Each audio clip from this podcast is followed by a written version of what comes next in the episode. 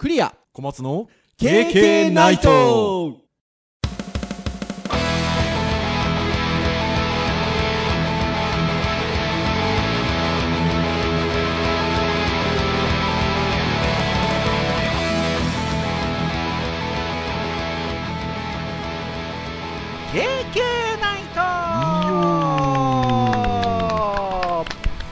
はい、ということで278回目の配信でございます。お届けをいたしますのはクリアと、はい、小松です。どうぞよろしくお願いいたします。はい、よろしくお願いします。はい、ということで今日はちゃんと最初名前言いましたよ。いやー、前回はもういきなり喋り始めましたからね。もう正月一発目ということで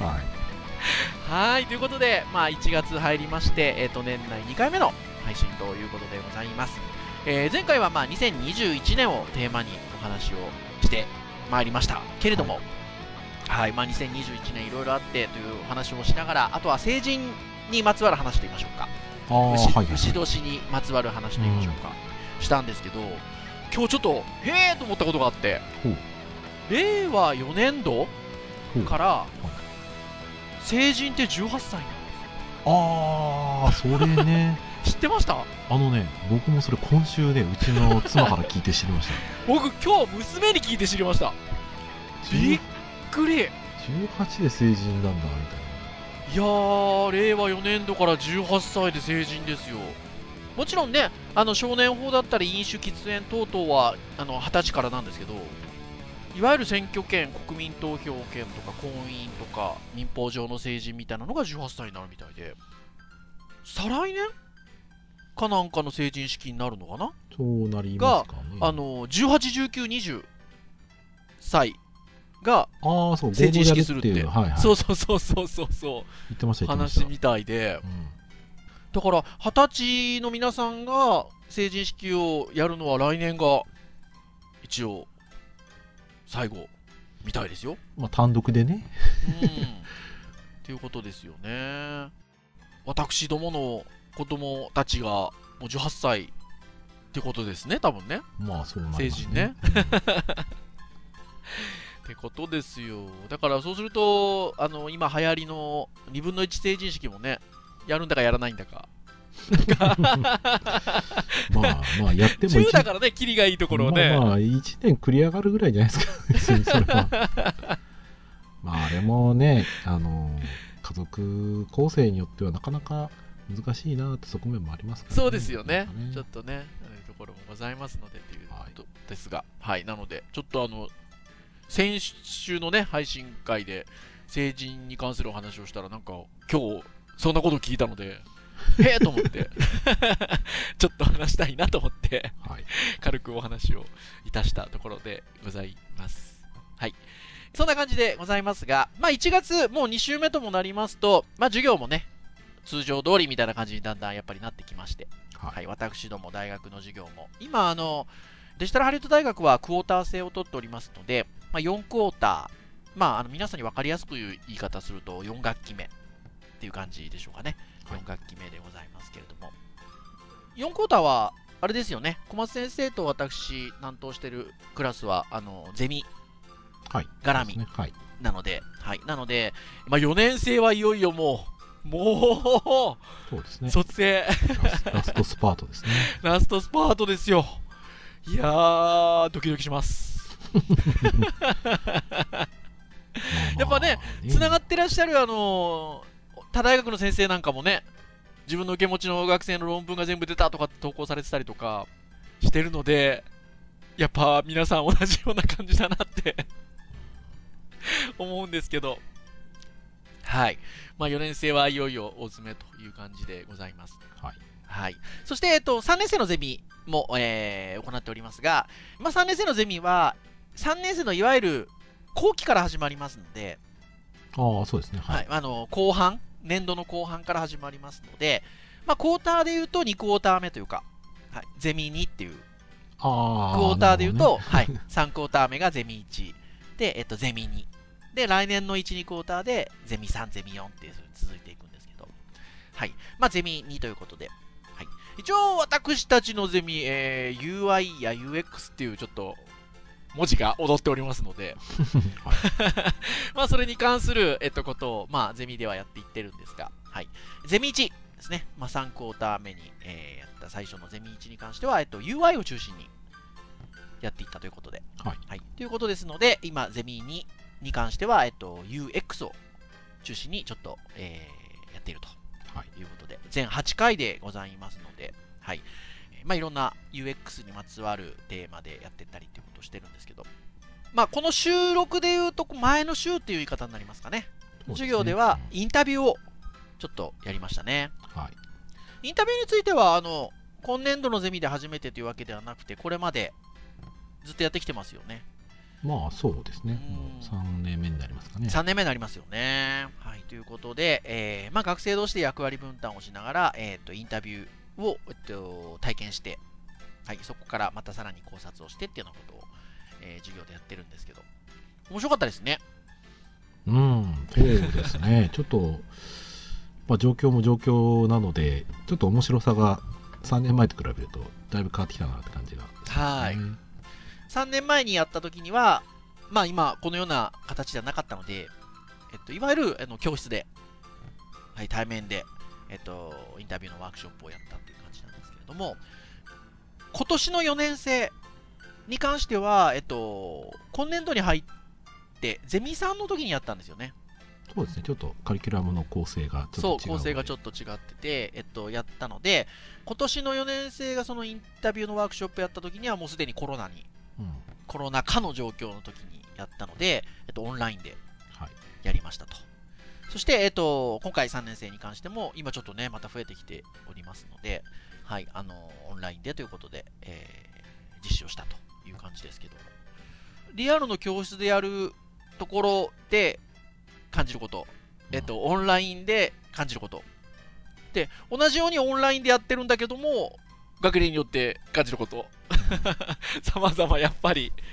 ありますね。で、まあ、今回はですね、当ポッドキャストのジャンルのターンで言いますと、教育会ということでございますので、まあ、せっかくなんでちょっとこのインタビューについて、ゆるくお話をしていこうかなということで、お届けをしてまいりますので、はい、はい、皆様どうぞよろしくお願いいたしますというところでございます。さて、インタビューなんですが、私どものようなサイトだったりサービスだったりアプリだったりみたいなのを作るときって当然ユーザーさんを意識していかないといけませんので、その過程において、まあ、そういったこうインタビューであったりとか、まあ、いろんなその他アンケート、いろいろヒアリングいろんな形の調査分析っていうのはあるんですけど、まあ、その中にインタビューみたいなものもあるのかなっていうところですよね、はい。まあ、いろいろどんな手法があるのみたいなのって本当それはもういろんな種類いろんなやり方いろんな形、まあ、あるので、まあ、どれがね答えであってっていうことではもちろんないんですけれども、やっぱりこういった制作においてはサービスの制作だったりサイトの制作であったり、プロダクトの制作であったりっていう場合には、まあ、インタビューっていう手法が取られるのかなっていうところで、うん、リグさんですよリグさんウ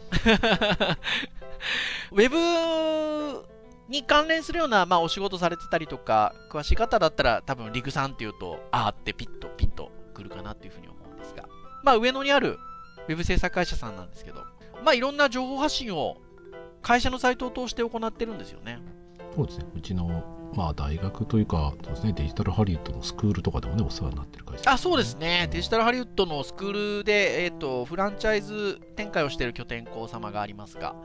都内のいくつかのデジタルハリウッドスタジオと呼ばれる形式のものは実はリクさんが運営したりもしてますので、はい、はい、という感じで本当にウェブデザインとかウェブ制作に携わってる人だったらリクさんっていうと大体知ってるかなっていう感じなんですけど、うん、そのリクさんのサイトが会社のサイト自体がもうメディアっぽくなっちゃってるんですよね、ずーっと昔からね。そうですね、うん、通常ウェブ制作会社さんのサイトってなると例えば制作実績だったりとか会社概要だったりとかそんなようなことが載ってたりするんですけど、もう昔からですよねリグさんのウェブページに関してはもうメディア化していて、まあ、いろんな技術的なことだったりとか知識的なことだったりっていうのを、まあ、社員の皆さん方が、発信されているというこことで、まあ、そういった中ではもう本当に有名人のような社員さんも出てくるぐらいの。そうですね、あの有名人の方がいらした時とかは割と今の YouTube でやってるような案件ごととか結構やってましたからね、うん、結局その企業さんからそのこれについて、うん、まあなんか多分知らせたい伝えたいっていう多分依頼が来るんでしょうね、うん、でそれに関して、まあ、非常に面白い観点を持って伝えつつ内容のねだから興味持って読みつつですね、うん、知れるっていう点で非常に優れた、ね、メディアとして僕は面白く読んでましたね。本当に面白く読んでますね。で結構技術的なことだったり知識的なことを検索するとやっぱリグさんの記事当たるんですよね。まあまあそうですね、大体ありますね。もっとゴリゴリっとした技術的なところとかなってくると今だと聞いたとか引っかかったりしますけど、やっぱり古くからやっぱり運営されてるサイトなのでいろんな話題が幅広くやっぱりバチッと引っかかってくるということで、ですので、まあ、インタビューに関してなんかあるかねなんて編集会議で検索しておりましたら、まあ、やっぱりリグさんですよまあ記事が出てきましたということで、はい、投稿日が2014年ということで少し7年ほど前になりますか、6年半ぐらい前になりますか、うん、はい、記事ではあるんですけど、まあ、ただしリグさんの記事って結構更新されたりもするので最新の更新でいうと2018年の7月ということで、まあ、2年半ぐらい前でしょうかに、更新されている記事がございます。絶対に成功させたいインタビュー取材の経験から学んだ13のポイントとコツということで、記事がございます。はい、先ほども言いました通り、インタビューの手法であったりとかやり方であったりとかっていうのは本当に様々ありますので、まあ何が答えでっていうことではないんですけれども、読み物的にも面白くスルスルっと読める感じでこの記事、うん、公開されておりましたので、ちょっとこの記事を見つつ、そして先ほども言いました通りちょっとゼミで今インタビューの授業なんかもやりましたので、はい、その時の話なんかも含めてお話がしていければなというふうに思います。でインタビュー前ということで事前準備をまずしましょうということで書いてあるんですけど、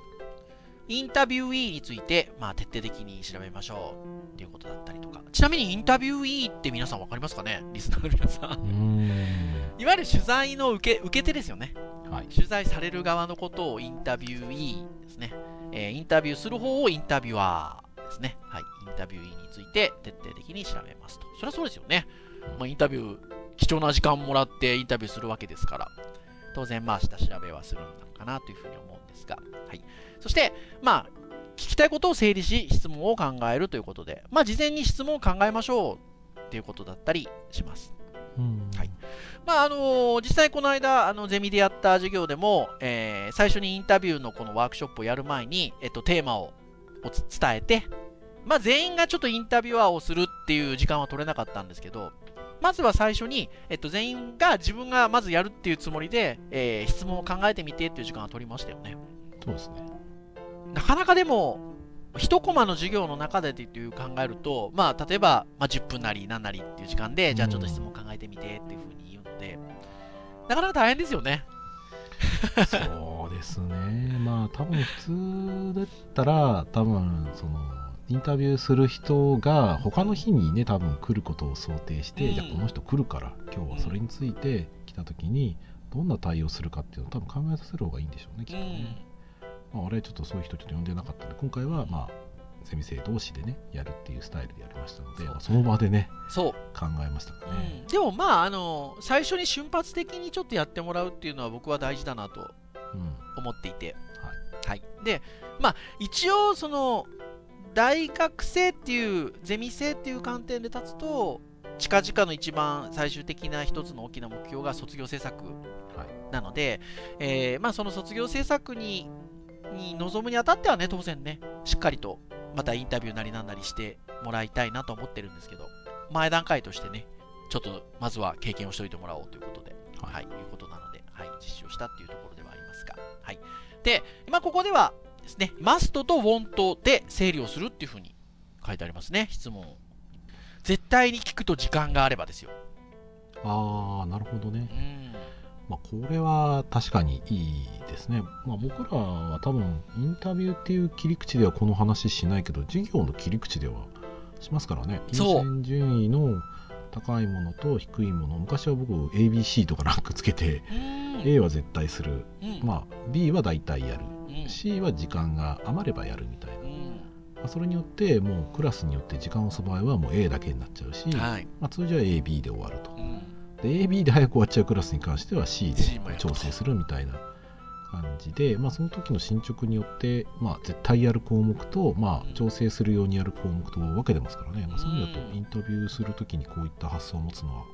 いいかもしれないですね。いいですよね、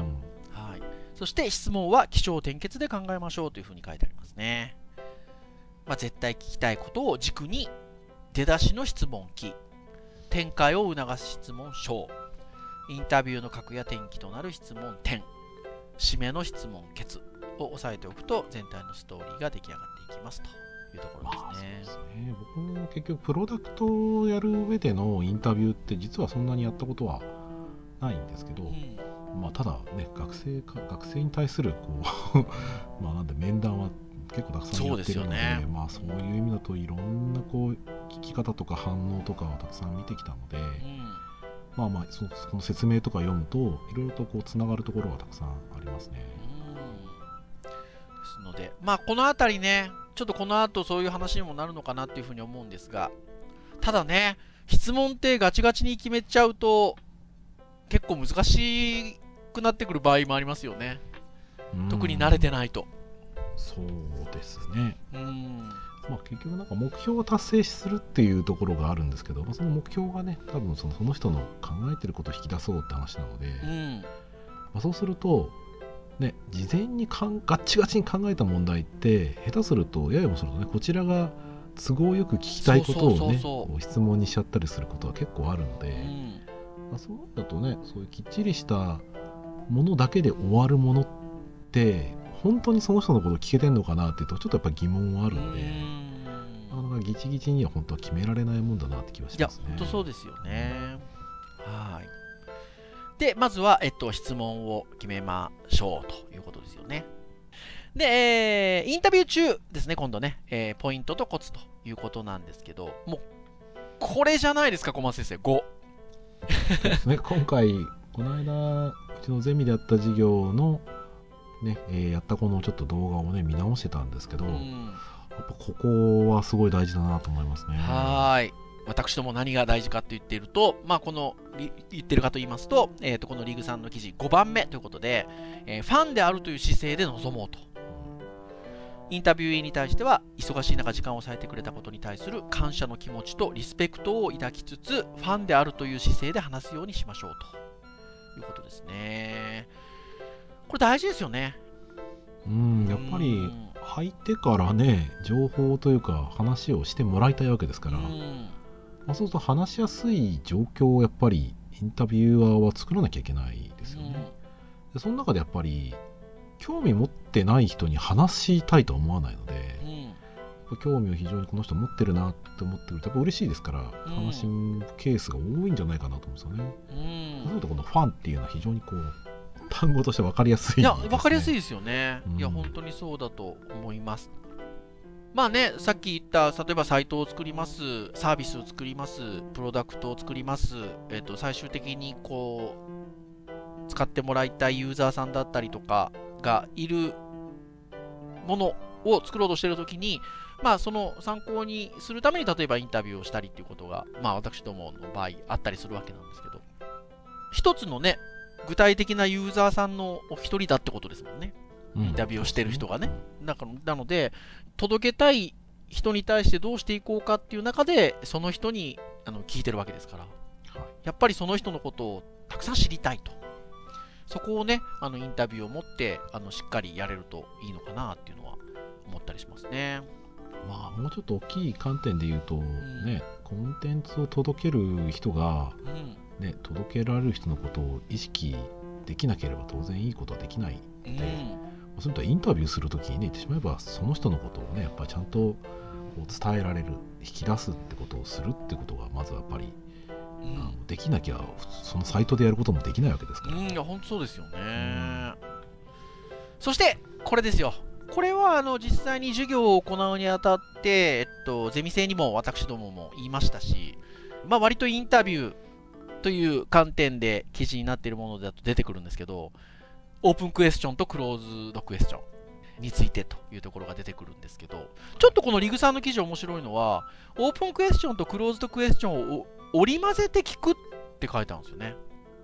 割とインタビューの手法的なものを見ていくと、クローズドクエスチョンを避けてオープンクエスチョンでいきましょうみたいな感じで書いてある場合が多いんですけど、はい、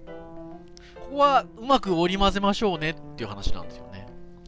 そうですね、多分この記事書いてる方の前提が割とそのプロダクトに関するところで、割と長めなインタビュー、1時間以上やるインタビューを多分想定されてると思うので、まあ、その意味だとやっぱりこういうその緩急っていうんですかね、緩急もあるし設計でいうとね、多分そういった質問も織り交ぜていかないと、なかなか続けにくいんじゃないかなと。はい、ちなみにリスナーの皆さんにオープンクエスチョン、クローズドクエスチョンってなんだろうって思ってらっしゃる方いると思うので、クローズドクエスチョンの方が分かりやすいかな。はいとかいいえで答えられるようなものだったりとか、A と B どちらが好きですかみたいな、もう答えが明確に分かりやすいようなものを、クローズドクエスチョンっていうふうに言いますね。はい、まあ、それに対してオープンクエスチョンっていうのは、制約を、設けずに相手に自由に答えてもらう質問ですっていうことで、どちらかというとこれとこれどっちですかみたいなのだったりとか、はいといいえどっちですかっていうようなクローズドではない、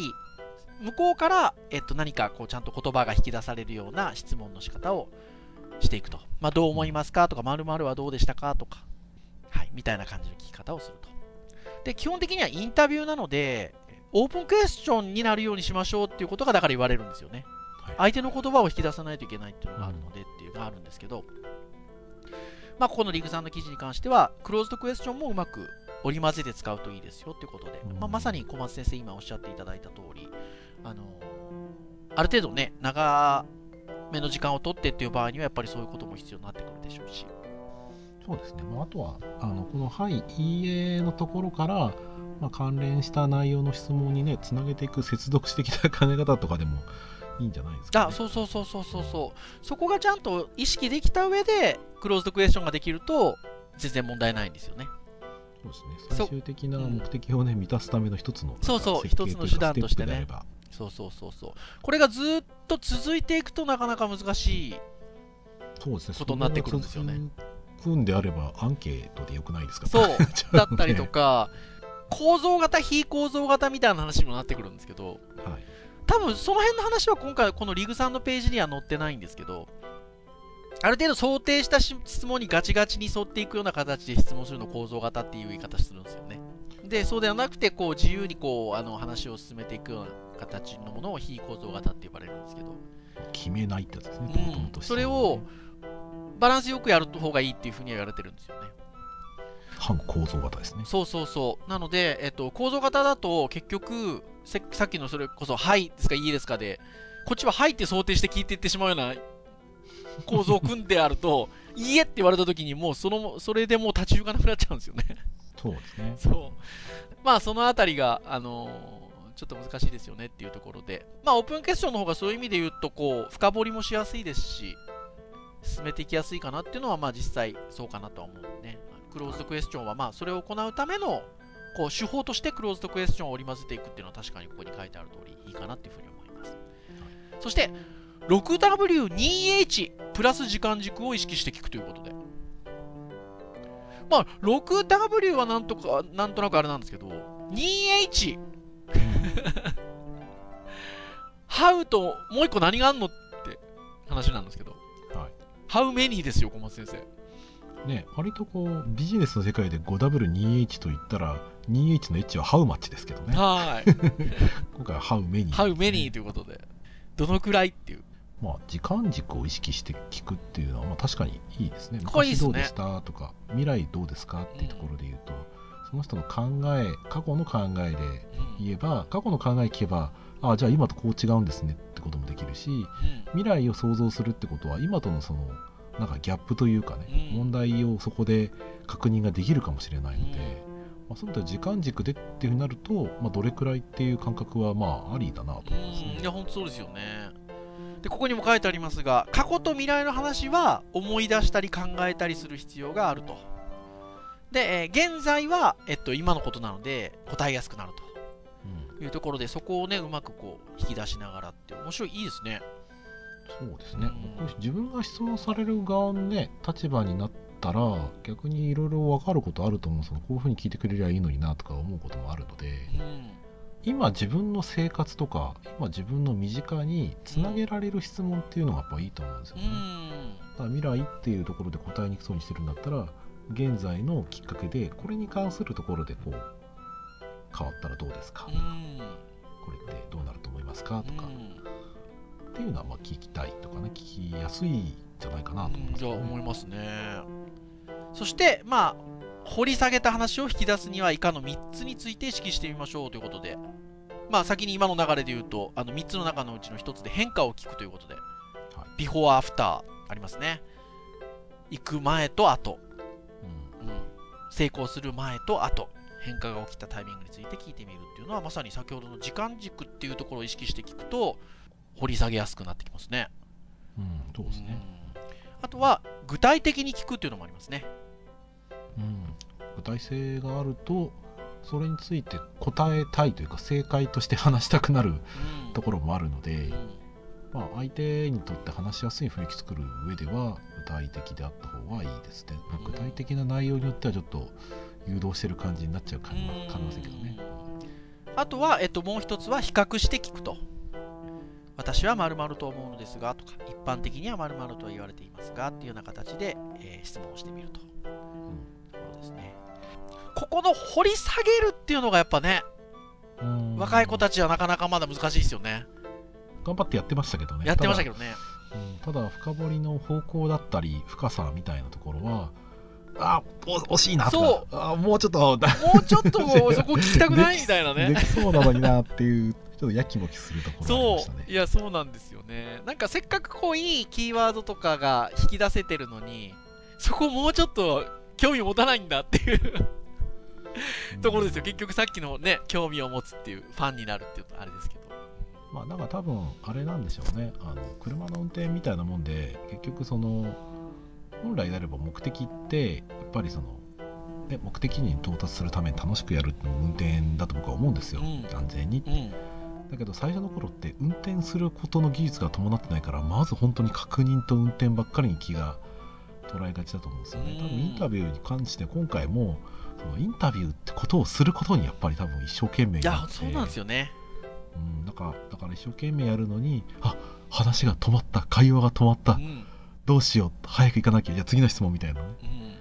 うんまあ、きっと多分あの瞬間に相手を見ながら反応を見ながら次のことを考えながらその人の考え方を吸収しながら、多分一度にいろんなことを多分してる経験なんでしょうねあれ。まあそういう意味だとまあしゃあないなと思うし、そう初めてそういうことをちょっとやるっていうことで、それこそさっきも冒頭にも言いましたけど、 そうですね、そこがね、まあできなくて当たり前っていうところで言うと、その経験が非常に大事かなというところですよね。あとはこの辺りの話もやっぱり実際にそういうワークショップなんかをやってみてると感じるところで、リアクションだったり、あとは逆にメモはほとんどしない、会話をすることを意識するだったりとか、まあこの辺りのまあリアクションって結局そのインタビュイーインタビュアーのいわゆるコミュニケーションの形としてあるものなので、そこがどれだけこうね、相槌するとかね、共感する、なるほどとかね、あとは感想、それは大変でしたねとかっていうことだったりとか、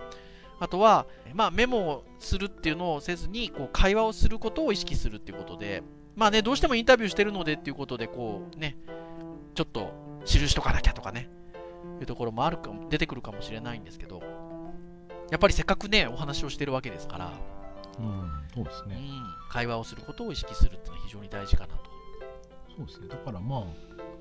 人によってこうちょっとやってみたいなと思う人は、うん、逆にその自分に説明を質問をしてくる人に対して、自分が例えばインタビューの気持ちとして見たときに、その人がいかに自分にこう話しやすくしてくれてるか、相手がこうリアクションを取ってくれる、身振り手振りもそうだし、やっぱり笑顔だったりとか、うなずき、相づちみたいなものをこう、しかもうまい人ね、ものすごいタイミング良かった、言葉選びもすごくね、うまい人とかとやっぱやるとね、さすがだなと思ったりする時ありますよね。でもそれって多分そういう目線で見ない限りは、さすがだなとはきっと思わないので、なんで一回ちょっとこの辺の話に興味あるとかね、やってみたことある人は多分そういう観点で日頃からこう、この人はすごくこちらのことを考えてくれてるなとか、リアクションをすごくしてくれてるなっていう目線が持てると思うんですよね。そうするとちょっとね、だんだん自分でやるときにも分かってくると思うんですけどね。なので今回はね、オンラインでやりましたので、ちょっとね、ビデオをオンにできるタイミング、できないタイミングっていうのがちょっとあったりもしたので、ありましたが、ただやっぱ顔出してるときにね、相づちの上手な学生もいましたし、笑顔が良かったりする学生もいるんですよね。そうなんですよね。笑顔いいんですよ。ただね、それが続かないんですよね。そうなんです。すっと戻っちゃうんですよね。もったいないなっていうとこだったりとか、あとは、わあ、それはすごいですねっていう反応をしていた学生がいたりとか、良かったですよね。良かったですね。だし、リアクションのやっぱり多い学生と、そのリアクションが少ないとかね、意図通りの答えをしてくれない学生とかね、そういうのがやっぱり、どっちかというとなんか親切な回答者が多かったですね。一人だけと留学生の子はなかなか自分の思ったことをしっかりと伝える子だったので、遠投見てても俺らもうすごい面白くてしょうがないです、ね、しょうがなかったですけど、それはちょっと意地悪な面白いっていうよりかは、その対応をしたっていう時に、やっぱり質問者の子が、その質問した意図と違う答えが返ってきたって経験を多分ね、初めてに近い感じすると思うんですよね。その時の次のリアクションっていうのが多分今後すごい生きると思うんですよね。というところですよ。そして、何よりその場を楽しみましょうっていうことが書いてありますね。やっぱり楽しさって伝染しますからね。僕らもコンテンツ作ってる人で、楽しんでコンテンツ作ってる人って、ね、コンテンツそのもの見てるだけで大体この人楽しんで作ってるなって分かりますからね。いや本当にそう思います。で、このインタビューなんですけど、私どもはね、大学のゼミでっていうことなんですけど、今なんか小学校とかでもやってるみたいですね。そうですね。多分昔からきっとやってはいると思うんですけど、多分今その、アクティブラーニングとあんまり今言わないのか、主体的で対話的な学び、において、インタビューってやっぱりいいと思うんですよね。非常にこう自分で能動的にやっぱり取りに行こうっていう感じもあるし、やっぱり対話もするし、社会体験ですよね、一種のね。多分そういう学校に普段いない人、大人だったり、その学校に来てくれる、その地域の人だったり、もしくはその、出張授業してくれる人とかね、そういう人にインタビューするのってやっぱり社会経験としては非常にいいですからね。いや本当そうですよね。多分そういうのは昔からやられてるとは思うんですけど、今ね、ICT の機器もね、やりやすいのを取ってきましたし、面白いと思うんですよね。あとはね、E テレさん、E テレさんってあれですけど、プロのプロセスっていうチョコレートプラネットさんが出てる番組もあるみたいで、これは今度中高生向けですかね。そうですね。僕この番組は知らなかったんですけど、ちょっと見てみたいなと思ってですね。みたいですけど、プロのプロセスということで、社会を生き抜く術を情報のプロから学ぶということで、いろんなテーマで全これ10回ぐらいですか？11回かな？11回ですかね。はい。授業が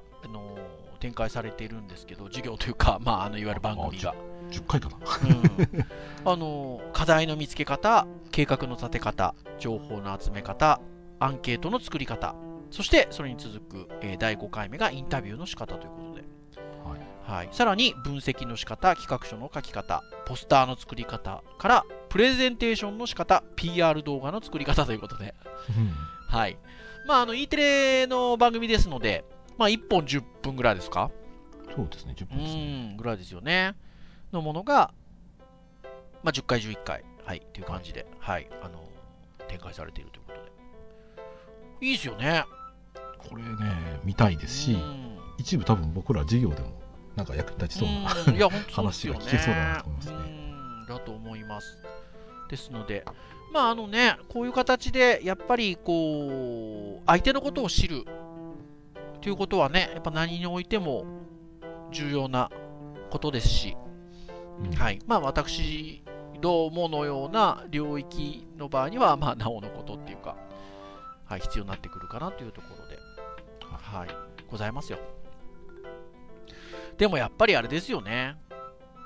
どれだけ興味が持てるかですよね。まあインタビューに関しては特に相手から引き出すっていうことをするのであれば、やっぱり大きく興味を持った方が、まあ、答える側は興味持ってる人の方が答えやすいと思うんですよね。まあ人にもよるかもしれないですけどね、そのあまりにもこうグイグイ来られると引いちゃう人もいるかもしれないのでまあね、タイプはもちろんありますからね。そうですね、はい、というところではございますが、はい、なので、まあ今週また、まあ、もちろんゼミあるんですけど、ちょっとね今週のゼミもその振り返りをしようかなっていう感じで考えてるんですよね。はい、はい、そうですね。もう改めて、まあ、ちょっと自分たちのインタビューシーンとかちょっと恥ずかしいかもしれないんですけど、あえて冷静にその僕らはね邪魔することなく、言ってしまえばそのインタビューに対するこう皆さんの客観的な意見をもらったりとか、僕らもそこに対してこうだよねっていうふうに言えるちょっと授業をしたいなって。はい、てなところでございますよ。はい、はい、ですので、まあいい授業ができればなというところでございますよ。はいはい、ということでお時間も、来ておりますので以上といたしましょうかね。はい、KK ナイトは毎週木曜日に配信をいたしております。公式サイトですね、アクセスをしていただきますと、サイト上にもプレイヤーがございますので直接、ポッドキャスト聞いていただけます、はい、そういう形で聞いていただいている方も多いんじゃないでしょうか。ただし、Apple Podcast 等々の購読登録サービスで登録をしていただけますと、配信されるや否や皆様の端末にダウンロードされますので、お好きなタイミングで聞いていただけると思いますね。はい、